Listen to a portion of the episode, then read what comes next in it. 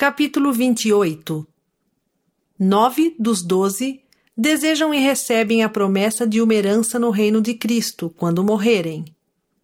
Os três nefitas desejam e recebem poder sobre a morte para permanecerem na terra até que Jesus retorne.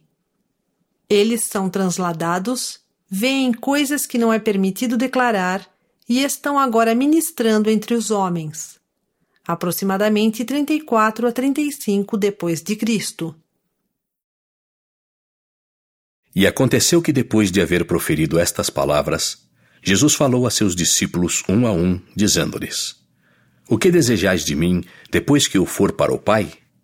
E com exceção de três, todos os outros responderam, dizendo: Desejamos que depois de havermos vivido até a idade do homem, que o ministério para o qual nos chamaste tenha um fim, para que possamos ir logo para junto de ti em teu reino. E disse-lhes ele: Bem-aventurados sois, por haverdes desejado isto de mim. Portanto, quando atingirdes a idade de setenta e dois anos, vireis a mim em meu reino, e comigo achareis descanso. E depois de lhes haver falado, voltou-se para os três e disse-lhes: Que desejais que eu vos conceda depois que for para o Pai? E o coração deles entristeceu-se, porque não se atreviam a dizer o que desejavam. E disse-lhes ele: Eis que conheço vossos pensamentos, e desejastes aquilo que João, meu amado, que me acompanhou em meu ministério antes que eu fosse levantado pelos judeus, desejou de mim. Portanto, mais bem-aventurados sois, porque nunca provareis a morte, mas vivereis para ver todas as obras do Pai entre os filhos dos homens, até que todas as coisas sejam cumpridas de acordo com a vontade do Pai, quando virei em minha glória com os poderes do céu. E vós nunca padecereis as penas da morte.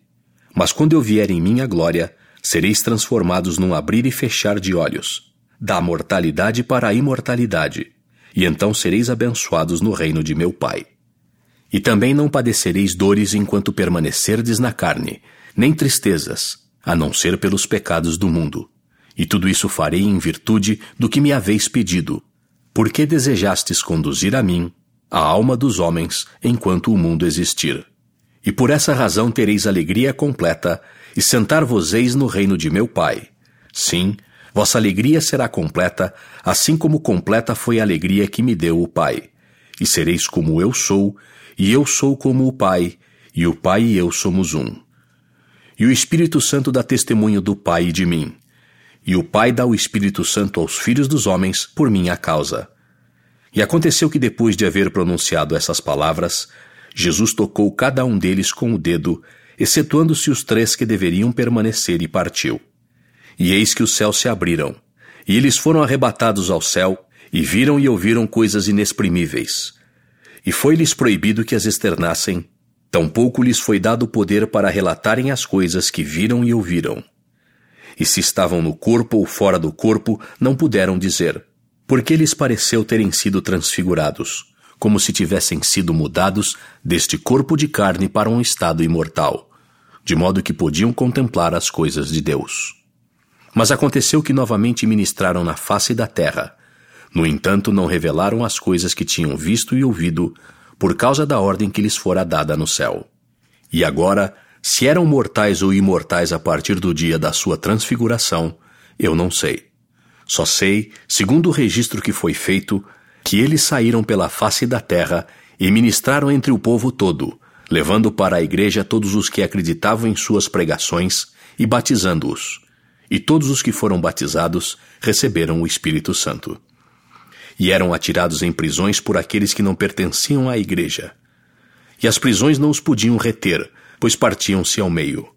E eram enterrados, mas feriam a terra com a palavra de Deus de modo que pelo seu poder eram libertados das profundezas da terra. E, portanto, não era possível fazer covas suficientemente fundas para retê-los. E três vezes foram atirados numa fornalha sem nada sofrerem. E duas vezes foram atirados numa cova de animais selvagens, e eis que brincaram com as feras como uma criança brinca com um carneirinho que ainda mama, e não se feriram. E aconteceu que assim andaram pelo meio de todo o povo de Nefe e pregaram o Evangelho de Cristo a todas as pessoas de toda a face daquela terra. e elas foram convertidas ao Senhor e uniram-se à Igreja de Cristo. E assim foi abençoado o povo dessa geração, segundo a palavra de Jesus. E agora eu, Mormon, deixo de falar sobre estas coisas por enquanto. Eis que eu estava prestes a escrever os nomes daqueles que nunca iriam provar a morte, mas o Senhor mo proibiu. Portanto, não os escrevo, porque estão escondidos no mundo. Mas eis que eu os vi e recebi seu ministério. E eis que eles estarão entre os gentios, e os gentios não os conhecerão. Estarão também entre os judeus, e os judeus não os conhecerão. E acontecerá que, quando o Senhor considerar conveniente, em sua sabedoria, eles ministrarão entre todas as tribos dispersas de Israel, e entre todas as nações, tribos, línguas e povos. E dentre eles levarão muitas almas a Jesus, a fim de que o desejo deles seja satisfeito e também em virtude do poder convincente de Deus que está neles. E são como os anjos de Deus, e se orarem ao Pai em nome de Jesus, poderão mostrar-se a qualquer homem que lhes pareça conveniente. Portanto, grandes e maravilhosas obras serão realizadas por eles antes do grande dia em que todos terão que comparecer perante o tribunal de Cristo. Sim, até mesmo entre os gentios será realizada por eles uma grande e maravilhosa obra antes do dia do juízo. E se tivesseis todas as Escrituras, que relatam as maravilhosas obras de Cristo, saberíeis, segundo as palavras de Cristo, que estas coisas certamente acontecerão. E ai daqueles que não derem ouvidos às palavras de Jesus, nem aos que ele escolheu e enviou-lhes. Porque aqueles que não recebem as palavras de Jesus, nem as palavras dos que ele enviou, não o recebem.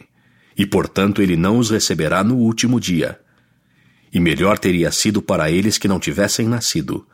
Pois supondes poder livrar-vos da justiça de um Deus ofendido, o qual foi esmagado sob os pés dos homens para que assim viesse a salvação? E agora, eis que a respeito do que disse concernente àqueles que o Senhor escolheu, sim, os três que foram arrebatados aos céus, que eu não sabia se tinham sido purificados da mortalidade para a imortalidade, mas eis que depois de haver escrito, Inquiri isso do Senhor e ele afirmou-me que foi necessário que no corpo deles se operasse uma mudança, sem a qual seria necessário que provassem a morte. Portanto, para que não provassem a morte, houve uma transformação no corpo deles, a fim de que não sofressem dores nem penas, a não ser pelos pecados do mundo. Ora, essa transformação não foi igual à que se verificará no último dia, mas houve neles uma transformação para que Satanás não tivesse poder sobre eles, para que não pudesse tentá-los, e foram santificados na carne, a fim de que se tornassem santos e não pudessem ser retidos pelos poderes da terra.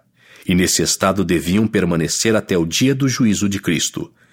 E nesse dia sofreriam uma transformação maior e seriam recebidos no reino do Pai para não mais saírem, mas para habitarem com Deus eternamente nos céus.